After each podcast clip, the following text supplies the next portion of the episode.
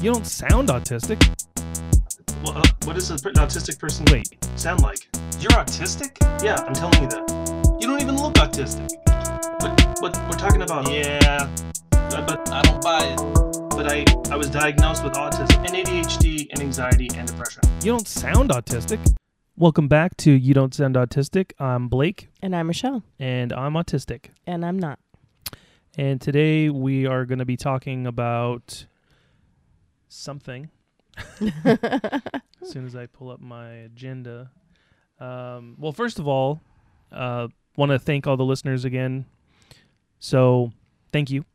hmm Not only that, but thank you for participating on our Facebook group. And if you're not already um, a member of our group, then reach out to us at You Don't Sound Autistic. Right there on Facebook. Mm-hmm. Join the conversation. And please feel free to share the podcast with anyone that you think it might help. Um, a- and also invite them to join the group. Uh, we are that's why the group is open. So we're, we're uh, hope hoping to have a bit more of a conversation um, in that group. So uh, we do appreciate anyone that has made some comments Mm-hmm. and shared their stories with us. And in fact, uh, one of the uh, topics that we're going to be talking about is uh, how autism presents in females versus males. Now, of course, I'm not a woman, and I don't identify as a woman, so I don't. Uh, I, I can only offer my perspective on this, but uh, we did find an article that um, maybe some people would find enlightening. So we're going to go ahead and go into that. Uh, but first, Rochelle, did you want to talk about your website again? Yeah, so I have a website, uh, RochelleChandler.com, where I am dedicating time uh, basically for hire. So, one on one coaching sessions. If you think that neurodiversity or neurobiodiversity is something that you um, are experiencing in your family, but you don't exactly kind of know what you're dealing with, um, then it's a great opportunity to reach out and we can work one on one. It's designed to really help you um, have a safe place to talk about where you're noticing breakdowns in daily life and then we can work together to figure out how we can bridge those breakdowns turn them into breakthroughs and then at what point um, you know might you need to follow up with a medical or mental health professional for additional evaluation. But um, so i don't do any diagnosing but i do support um, there's an entire process designed around learning to make meaningful observations and how powerful meaningful observations is in this lifestyle of neurobiodiversity. And then we also can work together to turn those meaningful observations into meaningful changes. Those are two things that the doctors don't give you even with a diagnosis. So that's a gap that I have identified. It's been a big gap. Um, and it's one that I'm I'm filling. So those sessions are available uh, at at RochelleChandler.com. Sorry, I am recovering from a really wicked allergy cold from this week. Apparently, everything blooms in Georgia. so, pardon me. You're forgiven. Thank you.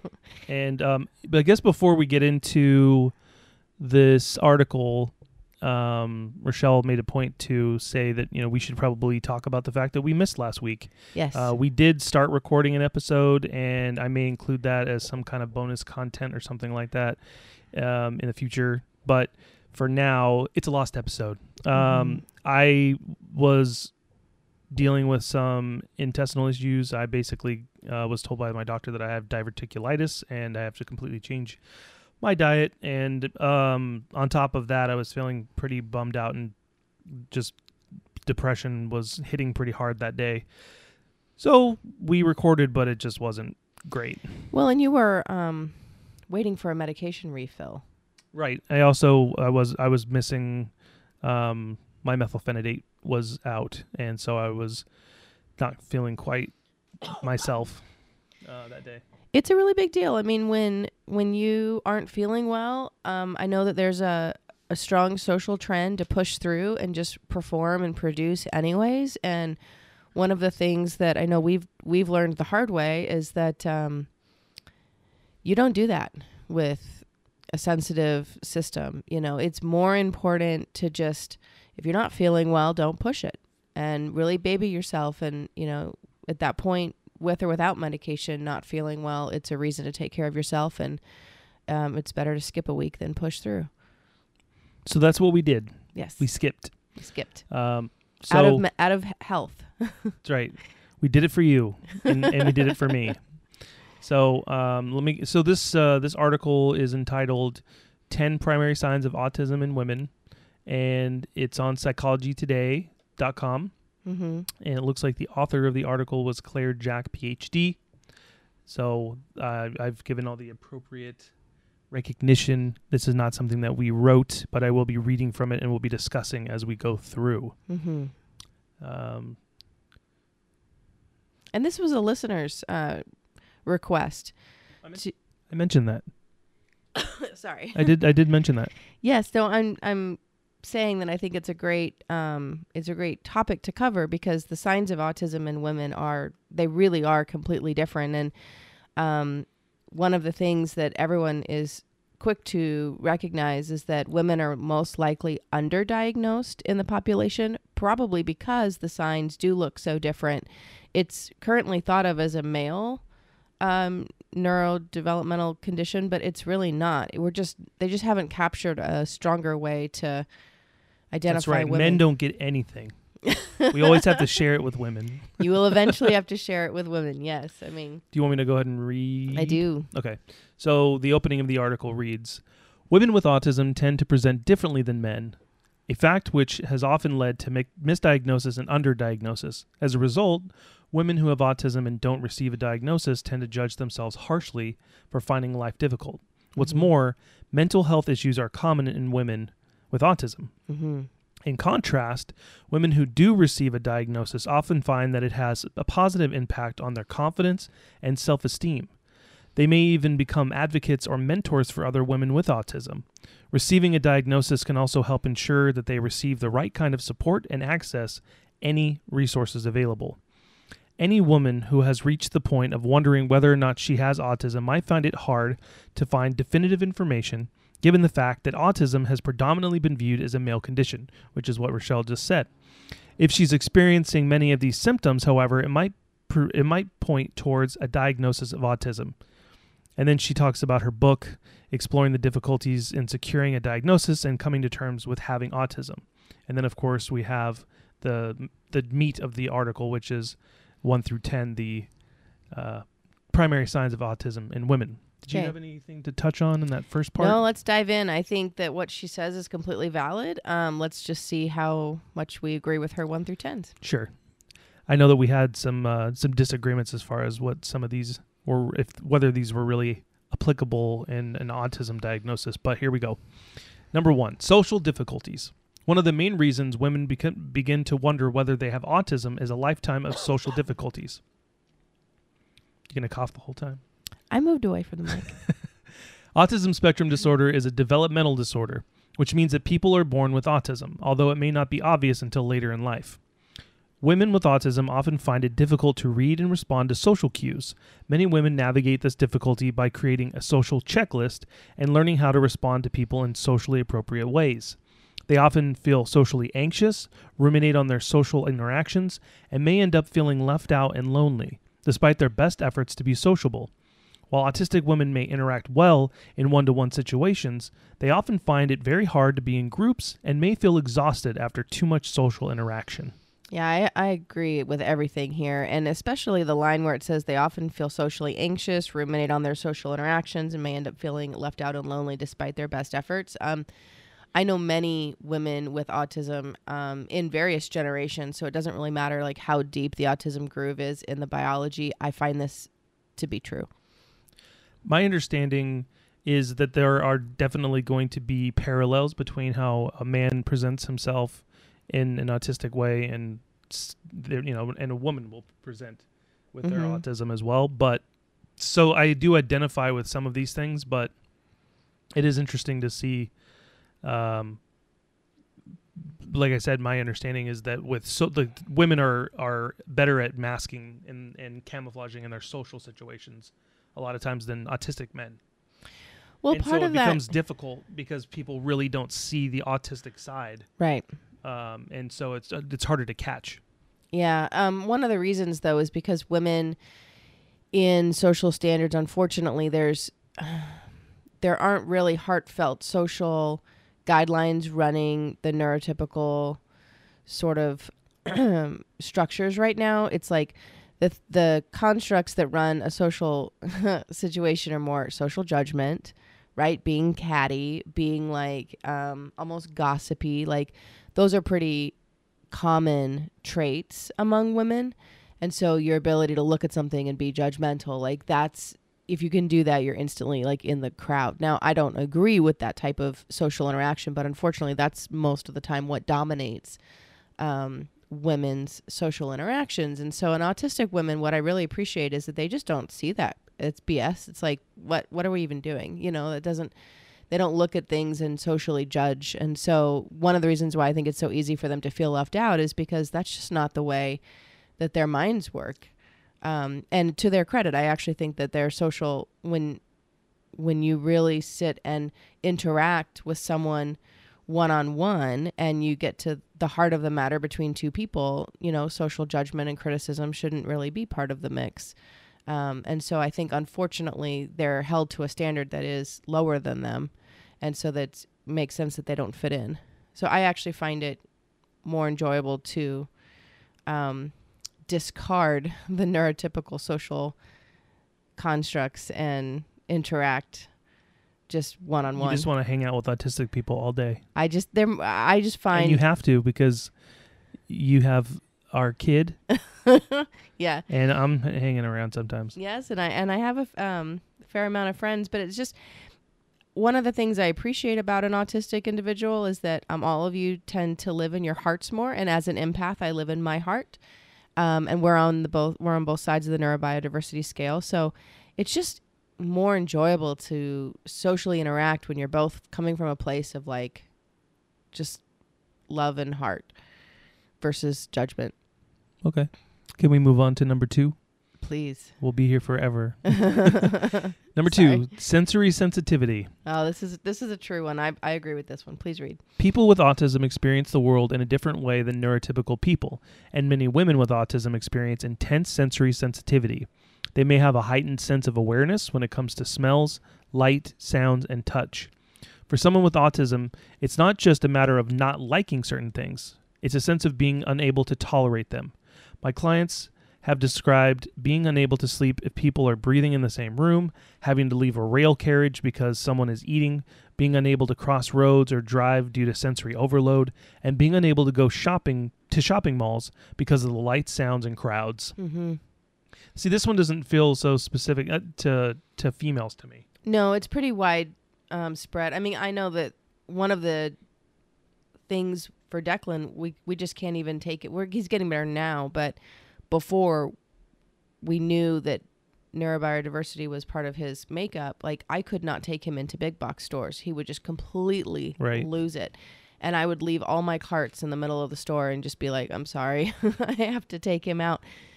You know, so I don't think this is exclusive to women, but I don't think women get the credit because um, there's an expectation of multitasking, regardless of like any kind of sensory input. You're just supposed to be able to handle it all and run and go. And so I think this is doing a really good job of calling attention to the fact that there's sensory overload for everyone. Right. True. Number three, executive function, which I know this one. I don't agree with. Go let ahead me- and read it, but Okay. Many women with autism experience problems with executive function. now that statement is true. a set of skills that involves working memory, flexible thinking, and self control. People with executive function problems might find it hard to organize themselves, finish tasks, and maintain emotional control. Whether in the workplace or at home, it can be hard for women to complete tasks such as keeping a clean house, maintaining healthy habits, or carrying out daily tasks such as showering and eating breakfast. Yeah, while everything in this paragraph is correct, executive function is absolutely not a component of autism, whether you're male or female. It is a component of ADHD. A dick huge disorder. not for women. See, executive Depends function. on the woman. Okay, well, fair enough. But executive function is an ADHD characteristic and it has nothing to do with autism because autism is about social and emotional reciprocity. Reciproc- Reciprocity. thank you. English. Yep, I knew what you were. I, I knew. I knew the word. I couldn't get there. Um, Reciprocity. I'm just making it up. Vitamin Vegemin. I can't believe you knew how to do that. What? Um, yes. So the the reason why I think this is funny that this is actually number three is because eighty percent of the time, um, individuals, male or female, with autism also have one form of ADHD. They either have hyperactive um, ADHD, which is more common in males, or inattentive ADHD, which is more common in females. And actually, what she's describing here is inattentive ADHD. And that's when you're talking about when they describe women that are young girls a lot of times in schools are harder they look more like they're daydreamers Uh-huh. and they don't have the hyperactivity that the boys have and so Right. they just go oh she's just a, a daydreamer when in reality that's how it presents in a young woman so of course if we're talking about adhd it's not autism but like rochelle said a lot of times they are linked and like Yeah, for they- me specifically it's linked so it is something worth getting you know that dual diagnosis because you you're going to be dealing with um you're going to be dealing with different things because medication wise when I got the dual diagnosis my medication changed because it was a completely different ball game Drastically. and, And, so you need to know yeah. what you're what you're dealing with um physically because Mm-hmm. a lot of times that medication can make a huge difference and not just the medication but also you know how better to, to just to take care of yourself mentally Well, there are two different sides of the brain that that aren't that. excuse me, that really need attention. And so, if autism is a factor, Ah! I Sorry, know, I know, excuse me. Ah! I, it's been horrible. I'm in I'm in my my sessions this week, and it's like I'm sorry, I can't breathe. Um, but you, if you do have autism and ADHD, whether it's inattentive or hyperactive, you have a much more chemically sensitive body and brain, and so the medications, most of the medications, will be completely different. Plus, you have to titrate up much slower, and you have to start with smaller doses, and so you can't just go into it like you would with ADHD only medications. But at the same time, um, autism doesn't typically have issues organizing themselves, um, finishing tasks. Um, in fact, they're very much that's how you know this isn't part of autism is that uh, autism is very much the opposite. Au- autism is inflexibly rigid about routine and will absolutely over organize to the point where you almost can't move them off of that task in order to get to the next task. You know, like it's completely the opposite. So, you know, here she says, um, whether in the workplace or at home, it can be hard for women to complete tasks. It's just cleaning a house. Well, that's not because of a lack of focus. It's just because it's a lack more. It when those things happen in autism, it's more just a lack of um, experiential skill set training. Like you're not teaching someone those experiences to to keep a ho- clean house, but in ADHD, it's that they're just unfocused and can't finish the task. So they're very, very different. What's key to know, though, is that an autistic mind will not have a problem organizing themselves. They almost organize themselves to a, a fault, to where they can't move and become a little too rigid. Number four. I love when you don't respond. you you've said it all, Rochelle. I'm looking for more Number feedback. Okay, well, Okay, so actually, this proves my point. Go, yes, number ob- four. Obsessive obsessive interests. Both men and women with autism tend to have specialized intense interests. People with autism display what if then thinking and often want to go to the get to the bottom of how something works. They may want to know every single fact about their interest. right. While boys and men's interests often focus on specific objects or things, women often display an intense interest in a wider range of subjects, including how the mind works or people, particularly romantic partners, crushes, or celebrities. Many women with autism are skilled researchers and may gravitate towards careers or hobbies which require a high level of intense focus. They sound like stalkers. Good paparazzi. It sounds like like a stalker in the making. Well, no, I mean it makes sense, right? Because you're limiting the amount of social interactions that re- that have unpredictability to it. Um, the benefit of researching things is it's just you and your intellect and your book. Remember, intellect is never a part of autism or ADHD, so you're still very, you know, highly. It's not a, intellect is not a part of them. Their intellect is never. Um, how do I say it? So high intellect is common, with um, neurobiodiversity, meaning you're very you're very smart, you're genius level, um, Very smart. I'm struggling to speak. I, I know you were gonna say intelligent and said smart and smart. I was. Well, see, that's my brain. It does those things with words. It You're just- very smartelligent, Rochelle. oh, I like that word. Smart, S- smartelligent. Smartelligent, yes. I can say it. Um no, it's smart though because turning your passions into a career is one of the things that um, can help to boost self-esteem, but it can also make it a little bit more difficult to tease apart that there's autism there because you've you've aligned your interests with your professional um, career pathway. Right. Which I mean, I, for me, it's unfortunate because I don't. Uh, I've been trying to take my obsessive interests, like things like video editing, and, Mm-hmm. and apply that in a way. And I can sometimes do it at work, but it's not to the degree that would be helpful to uh, really make me feel like I was, um, not you know like people say if if you find a job that That you love, then that it's love, never you'll, worked. You'll never work a day in your life. Like I've, I, I, I'd love to do that. Yeah. Um, you know, just like me earlier today. You know, I was making music, and then I was like, oh crap, I got to go record the podcast. That's one of my my interests that I I try to learn everything about, like all the equipment and everything that I'm using. right. So, um, all right, let's move on to the next one here. Number five is camouflaging. Autistic women tend to have a greater desire to be sociable than autistic men and spend considerable amount of time and energy masking and camouflaging. This is what you said earlier. The difference is in order to pass as normal. Although neurotypicals of both genders and autistic men also camouflage, women with autism tend to do so to fi- far higher degrees. This is true. So that seems to be the the point of this article. It's explaining that women are it better uh, at camouflaging, better at fitting in, and so they're able to kind of disappear into the neurotypical realm Mm-hmm. and probably suffer Very much so. or because they're unable to really fully display, you know, who they really are because they're trying so hard to fit in. right. Whereas, uh, you know, men are not as capable. you guys can't fake it. you just you are who you are. I'm I'm pretty good at it because you know anyone that knows me that found out that I was autistic was like, you know, that's kind of the, you know, you don't look autistic. It's like, what does an autistic person look like? Right.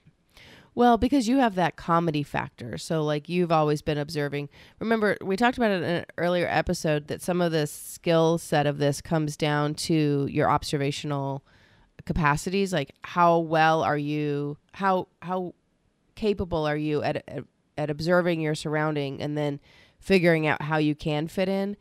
Um, some people can just do that better than others. But one of the ways that I'm able to identify women with autism who probably who in most cases don't even know that they're autistic in my social settings nowadays is the fact that when I see them interact in a social group if you can tell that they're really not happy with their interactions like they're not being themselves they don't feel like they're being themselves you can just tell um, that I'm like wow they're really trying they're trying so hard that they're not even them and then when you get that person one on one and they're a completely different energy and they their their warmth is different and their their relatability is different and you know even their emotional expression is better and you see that sharp contrast I go okay.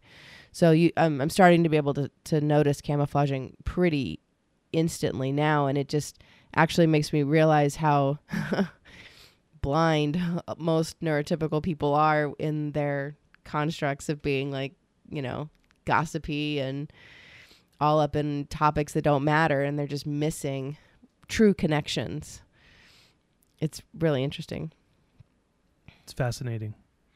Well, camouflaging is meant to mirror. was, you said you wanted a response, so I was trying to. yeah, no, think about it though, because like when you and I can connect on something and we really can get to the heart of a matter and we can go back and forth. That's reciprocal, right? We can Reciprocity. Re- there you go. We can talk back and forth on the same topic. Both people feel heard. Both people, you know, like their points of view matter.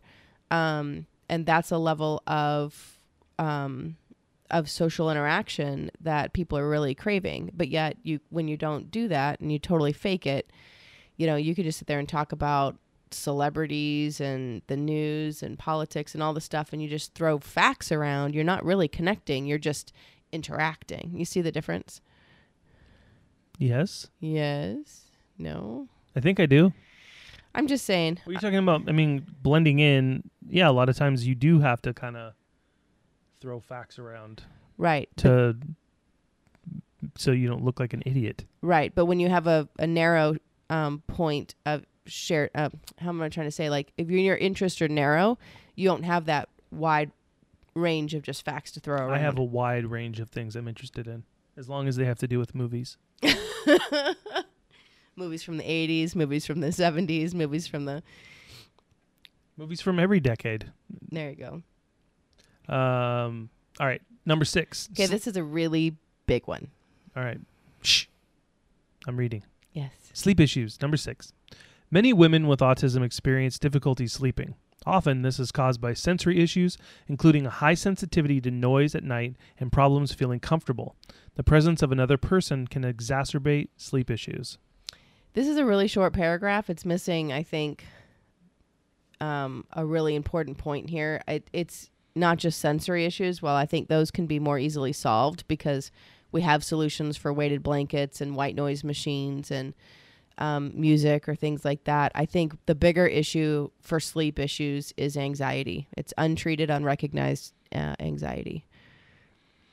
Yes, I I can attest to this myself because I had terrible sleep issues uh, before I found the right medication, Mm-hmm. and I would just be up Oh, at night and there were t- literally times where i was up so late that i would just not sleep Mm-hmm. and so i would just stay up and so rochelle would get up in the morning and be like are you uh still up and i'm like yep still up Yep, this is gonna be a fun day. yeah Not good. Well, and then there are many times where you just had to wear yourself out. It was like, you know, as many things as you could do in the middle of the night, and then you'd finally fall asleep in front of the TV. I actually, at one point, before Samsung ruined it all, I had the ability to turn the TV off with my cell phone because Samsung Samsung could talk, so I could hear when you were asleep and turn the TV off from the other room. About three o'clock in the morning, when you'd finally just run out of gas. yeah that was fun It was not cool. But anxiety, I mean, it's interesting because she made this point right at the beginning of the article about ruminating on, you know, social interactions that didn't go well. And that's one of those things, you know, like when you when you have when you're replaying all those social interactions in your mind, you go, "Oh gosh, did I did I miss a cue here? Did I say that right? I should have said this. Oh, I should have said that." And that is really what that dialogue, that inner dialogue can just destroy someone's sleep. I mean, neurotypical or neurodiverse the same, but it more so with neurobiodiversity because because you're so anxious about missing the social cues. You're working so hard to get it right that your brain just kind of puts it on that hamster wheel. And then you add that element of fear like did I get it right the last time? Am I going to get it right the next time? Am I going to screw it up? And then you're you're you just can't downregulate. Sleep requires the body to downregulate in order to integrate. If you can't downregulate and integrate, well, then you masturbate that's funny. I did not see that coming. I should have, but I didn't. you did not see that coming I did not. Oh, that's funny. That's not what I meant. pun I- intended I have been on Sudafed for a straight month. sorry it rhymed i had Ugh. i had to say it I walked right into it. you did All right, number seven. So that's my Butt that's my spiel backwards. on sleep issues. Um, I do think that really strong routines at night. You know, speaking of down regulation, routines about like baths or reducing screen time or going for a walk or journaling or just anything to kind of help you kind of bring that level of um, anxiety down will make a dramatic difference in sleep issues. But sleep issues seem to be chronic in neurobiodiversity across the sta- the scale, and they start as early as infancy. Unfortunately, number seven difficulties with eye contact yes.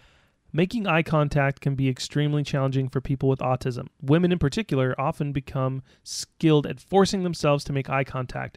If they do this enough, it may start to feel more natural to them. Thus, a woman with autism may be okay at making eye contact because she's learned to do so. But if it feels unnatural or hard, it could be potentially a sign of autism. Uh, I actually saw in one of my Facebook groups the other day, someone posted something about making eye contact, and it was something about like being in a job interview. It said, make sure that you make a lot of eye contact, but don't stare. And then one of the comments just said, I guess I'm never going to have a job because that sounds impossible. And it, and it is. It's it is a weird thing that you don't really think about because I'm able to make eye contact, but it's like make eye contact, but don't make too much eye contact. So you have to force yourself to make eye contact and then you have to force yourself to stop making eye contact so that you don't look like a fucking psychopath. Right. So this is a really interesting point and she says in here if they do this enough it may start to feel natural to them. Now, I agree and disagree with this statement because one of the things that is really clear with autism is that it's above all, uh, if you read the Diagnostic Standards Manual 5 or the DSM 5, which is the criteria for being diagnosed with autism, it talks about difficulty um, with eye contact, right? Your ability to connect with other people. But when they when you boil down what goes into autism i believe it's really a disorder of intuition. And it's not necessarily that you can't intuit some answer but it's intuitive learning. It's intuitive observation in terms of behavioral and social responses. So typically when you see and observe someone you'll learn just by watching them do something and then you'll start doing it yourself. Well that's not true in autism. In autism you're kind of a little bit more focused on what's going on in your own mind and in your own heart and you don't really care what anyone else is doing. So you're missing the things that are like tone of voice or the gestures or eye contact. This is all called programmatic language. It's now a separate part of speech and language because it's all the nonverbal pieces. And it's the nonverbal pieces that are really characteristic of autism that aren't necessarily learned which is true right? Because they're not there's not that piece of observation. But what I do find interesting is that women, specifically more so than men, again, because they're working so much harder to try and fit in, is that women will watch um, either social media or movies, or they'll watch for the social cues, usually in the time between when they're aging like 15 to 25, and then they'll copy whatever was cool at that time and usually play it like a record in social situations. That's how they respond. Almost identically every single time. That's another way I, I've started to notice. I'm like, okay, someone's running a social pattern here because um, they've said, okay, in this, just like she says, um, you force yourself to do it. The challenge is that norm- normally those behaviors change over time in a person, they change as you age. And in an autistic individual, they don't always up, you don't always update that program. You're still running the same program years and years and years later. So very quickly, your social expressions start to feel outdated, but you don't know that because you're running a program. You see what I'm saying? Yes, I do. We talked about this the other day. Yes. And, uh, sorry, it's sometimes when you have so much to say, I can't comment because it's like so many paragraphs of information. I know it's a sad. so I can only quality, comment I'm on the end. I know. I was just. It's a Sag quality. I can't say things in one sentence. Sag. Sagittarius. I Oh. yes. I know. I say too many things at once. I'm working on it. Okay. Um, where was I? but it's a so w- you can see when um, women do force eye contact because it almost feels rehearsed. It almost feels like a dance. Okay. Yeah, I'm I'm, I, I'm agreeing. I think that everything you said sounds correct to me. It's not just yes, thank you. It's not just that, but there's there are certain people in our in our day to day life. Um, luckily, they don't come up every day, but in the social interactions, it's not just like tone of voice, but there's certain facial expressions that some people will make. Is it have you have you picked up on certain people in our surroundings who do this? Like Oh, you talking about your mom? I am, Yeah, yeah, my, she does that weird smile face thing. Right. That you're like that has no, no bearing on the current conversation. She's just more importantly, she's just oh, I wasn't listening. Let me just make this face at you, and you'll think I was paying attention. like it's totally That felt like a quiz. That was a tough one. I was like, who do I know that does that? trying not to you know point it out, but at the same time, I know you'd know. well, I mean, you asked me, so I was I not supposed to say Yes, no, it's fine because yes. I think it's true. yes, no, it's fine. I think it's true. That coming that is exactly what it's like to be a man. Is when you ask a woman questions, she says yes, no, it's fine, which means nothing. it means nothing. Thank Sorry. you. All right, it was clear as mud. yeah, that's a southern saying, right? it is. That's as clear as mud. That's right. Better than a sharp stick in the eye. um, number eight, emotional regulation. Yeah. Emotional regulation issues and meltdowns. Women with autism often have problems with emotional regulation. hmm So do regular women. Yeah, I mean that's this is true. But- uh, research has shown that there is uh, a poor connection between the frontal cortex and the amygdala in people with autism. Right. Put simply, the amygdala can be thought of as an emotion center in our brain, as it's part of our limbic system and our mammalian fr- and our mammalian brain. The frontal cortex can be thought of as our thinking brain, the more rational part of our brain, which makes judgments. Because of the poor connection between the two areas, women with autism may find it hard to rationalize situations and stay in control. Oh my God, all women must be autistic. That's not what it says. Many describe having meltdowns, extreme emotional reactions to situations that might result in losing their temper, crying, or going into shutdown mode. Yeah.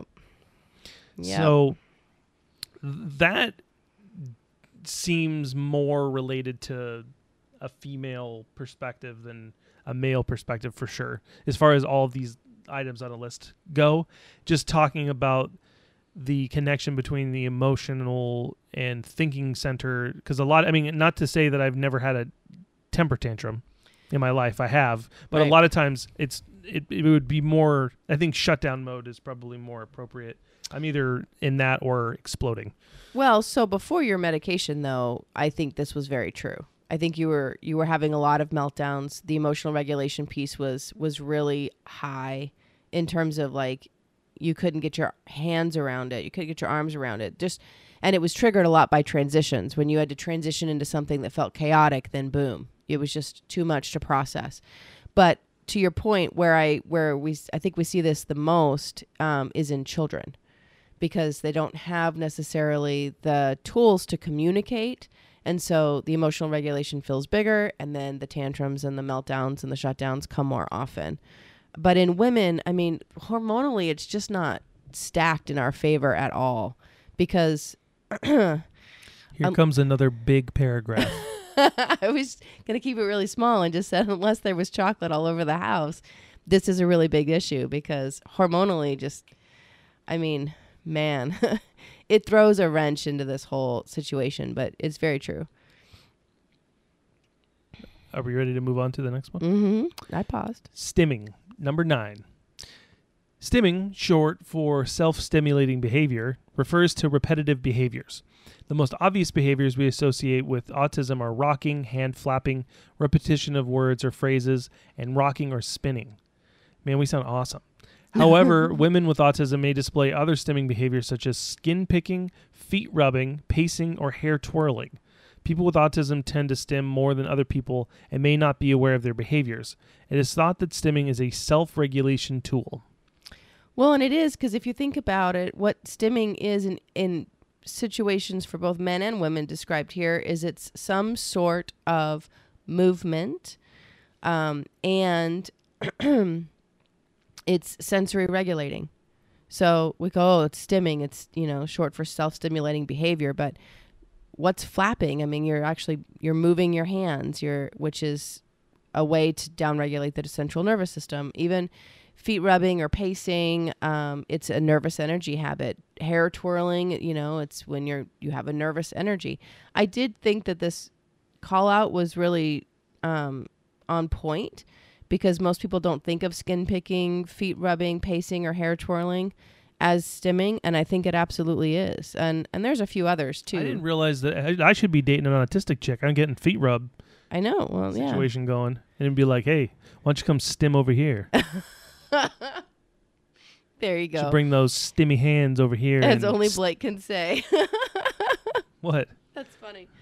Um, I can uh, attest to this because the other day it was pouring rain. Uh, actually, it was. Was it the day that we almost recorded a podcast? Yeah, last week when it started it pouring was. rain? Yeah, it was and really so I, I left all the recording equipment over here and I went out into the rain and I noticed that when I was in like I hate rain. I don't like being in the rain. I don't like getting my feet wet. It really bothers me. And you know, if we're talking about like oh I just don't like it. No, like I what's what's the phrase it's it was referred to earlier was um was it tolerate? I don't remember. You can't yet. It's true. I mean, your pain scale and your sensory sensitive, um, sensory sensitivity when it comes to water is completely different than a neurotypical. Water on your skin can actually be painful, especially rain. You're, you wouldn't be the first autistic friend of mine to say that the rain hurts. Yeah, that's actually I wrote a song called "Rain Hurts." Yeah. Yeah, it's really good. Okay. Um, I'll play it. I'll play it in a minute. Rain hurts. Um, so anyway, so like when I was running in the rain, trying to get through, you know, to and it's not very far to get from one apartment to the other, but I noticed that I took my I take my hand, and I like wave it. I guess that's the flapping thing. Yeah. It looks like flapping. Uh huh. Yeah. Yeah. So I was like, and then I I stopped and I'm like, wow, I'm mental. but I realized that You were doing that to doing run through the water? to get through the water. Oh, because it's almost like you didn't want it to hit your hands. No, it was that I was. It's it was an impulse. I was just doing it to self to self stimulate myself Gotcha. through the rain, Okay. and then I stopped and I was, but I but I became very self aware about it. I was like, whoa, that was so weird. I because I don't really do that very often. If I'm stimming, it's it's things that I think I've, I'm almost even hiding from myself. right. But I've tried to allow myself to feel more comfortable doing it. So I will rock once in a while. But usually for me, it's like I shake my legs Yeah. Normally it's that Um, foot tapping. or That, I fidget with my hands and stuff like that. yeah. Um, I don't usually do flapping stuff, but that's when the ink because the anxiety of being wet hmm hits uh, a point that um, not that I'm beyond uncomfortable with. Right. It can actually be painful. I mean, I've I've had friends explain that. Well, it's not just I don't like being wet Right. unless I'm in a pool and I'm in like a bathing suit. You know, Right. like it's situational. I, I, you know, it's like I can take a shower, but I'm prepared for that. I'm Mhm. not really prepared to be like in the rain, and I don't. I'm never. I never have liked the rain ever. No, and your clothes feel really different. You already have a texture challenge. You know, you're sensitive to textures and how that feels on your skin, and and, and being a Floridian. I mean, we played it out in the rain my whole life, so it's like when your clothes are drenched on you, they're heavy, they're stiff, they're cold.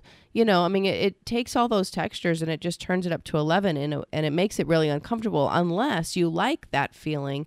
But um, it's really common that that rain will you know, come with um, that pelting feeling. And so now your clothes are soaked and they're heavy and they're stiff, and now the rain is still hitting your body, and it's just amplifying that feeling on your um, on your skin and making it ten times worse. So I mean, I I used to drive me nuts that you didn't like the rain, being that I love the rain and I love to play in the rain, and now I have a total new level of respect for it, understanding why.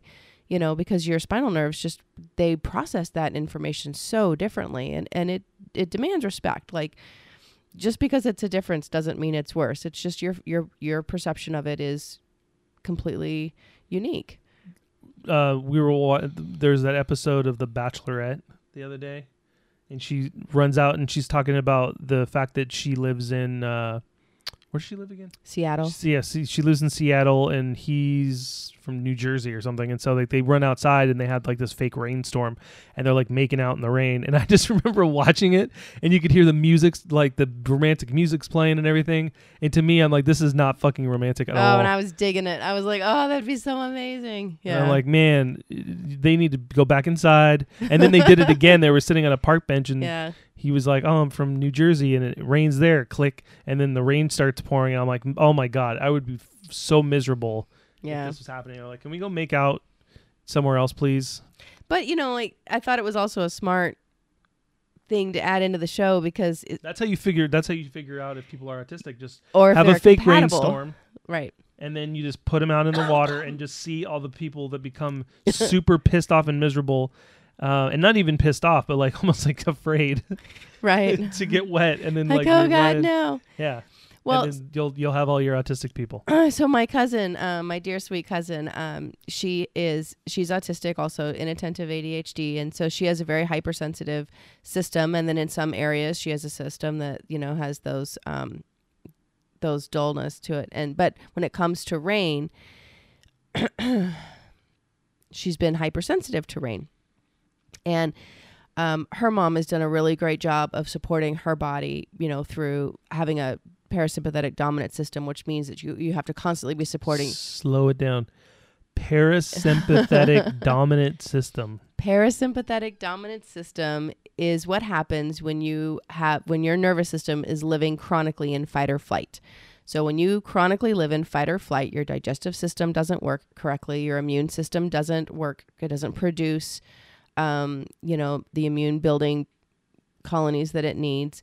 Your um, sensory processing systems don't work correctly because they are hypersensitive and your whole body from head to toe um, even your alert system is kind of queued up to help you run away from tiger or you know fight or flight we've talked about Who's tiger? anyone can be tiger You mean a tiger? a tiger yes. Okay. When you said tiger, I was like, sorry i've been saying this phrase a lot so it's it's gotten condensed. But my point is that um, she has been well nourished and supported with all of her biological systems for the last couple of years. And so in the past if she was going to go out into the rain she had to be totally covered with an umbrella and a raincoat and rain boots and everything. And because she it was the water was so uncomfortable. And i was talking to her mom this week and her mom says oh my gosh it was raining and, and this is arizona rain like when it falls it's it's big water drops and it's can be quite painful. She goes all the way out and she takes care of the chickens and she didn't have a raincoat on, she didn't have an umbrella, she didn't have anything on. And my aunt was like, "Oh my gosh, honey, why didn't you put anything on?" And her response was just amazing. She comes back and she goes, "Well, mom, the rain didn't feel like pellets anymore."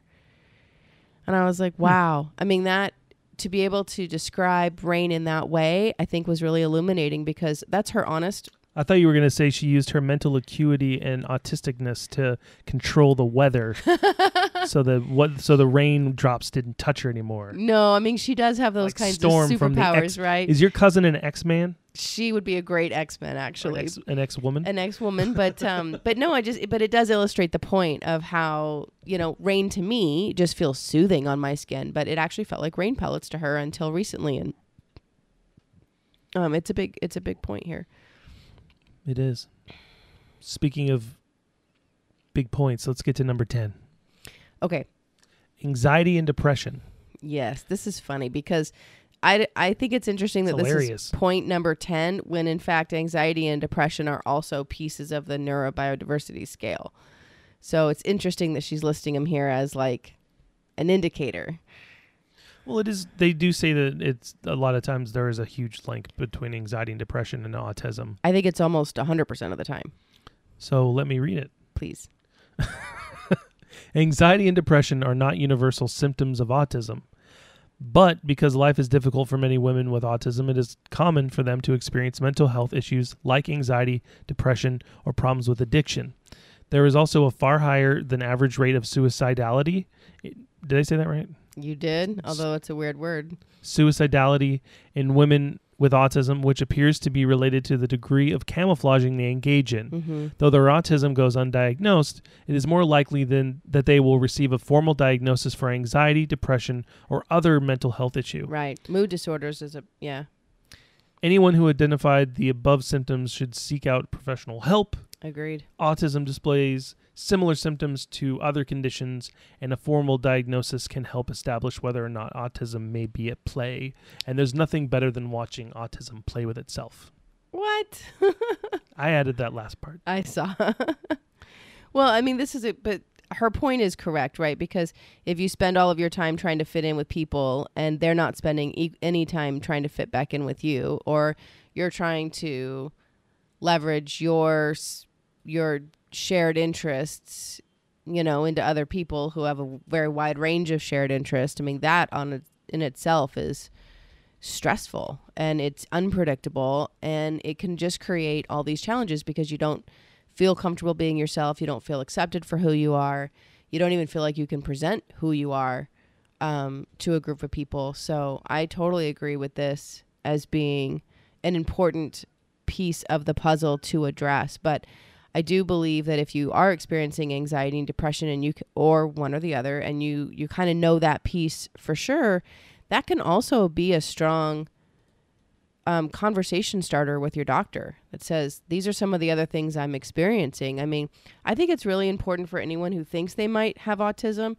instead of trying to take some of the autism tests, just Google the diagnostic criteria for autism spectrum disorder and read it. Because when you start to see exactly what is in the diagnostic criteria, it's almost easier at that point to identify or or um, discriminate away from it and say, no, that's really not me, but still take all that conversation into a medical or mental health professional.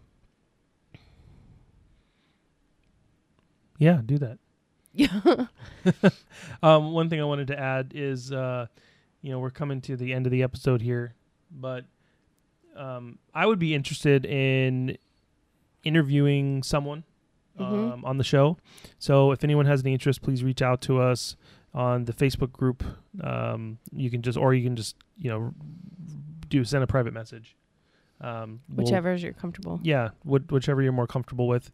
And uh, what we would s- basically do is set it up as a Zoom call hmm and try and extract the audio that way, uh, record the video, and then uh, you know use it in use it in an episode. So we would because it's it's great to get other people's perspectives, uh, especially you know we're talking about uh, men versus women here as far as how how autism presents itself. So uh, that's not to say that we wouldn't want to hear from someone else that is uh, a man. hmm Um, Open to everyone. I mean, and I think we've also explored whether this is pertinent to you as an individual and or um, you as a parent. Like we could be calling in to discuss your children because we're Right, we're working with this multi generational. Like we've identified neurobiodiversity in our parents, um, in our own generation, in our children's generation. So um, really, the floor is open to any of those. floor is wide open. Yeah, it's So again, don't forget to check us out on Facebook at You Don't Sound Autistic, and share the podcast with everybody you know. mhm. Uh, make some autistic friends and force them to listen. Do whatever you got to do. Hey, cat, trying to end, the cat's trying to end. She's trying to get the interview spot. She wants to be interviewed. She wants to be on the show. You want to be interviewed for dinner? Mm. I would not want to eat that cat. That's not what I meant. oh, I thought you said interview her for dinner. No, she's asking for dinner. Oh, I understand now. Okay, okay. All right. Uh, this has been another episode of You Don't Sound Autistic. I'm Blake, And I'm Rochelle. and we will be back. I don't think you have to edit any of that out. Okay. Even all your coughing. Leave it.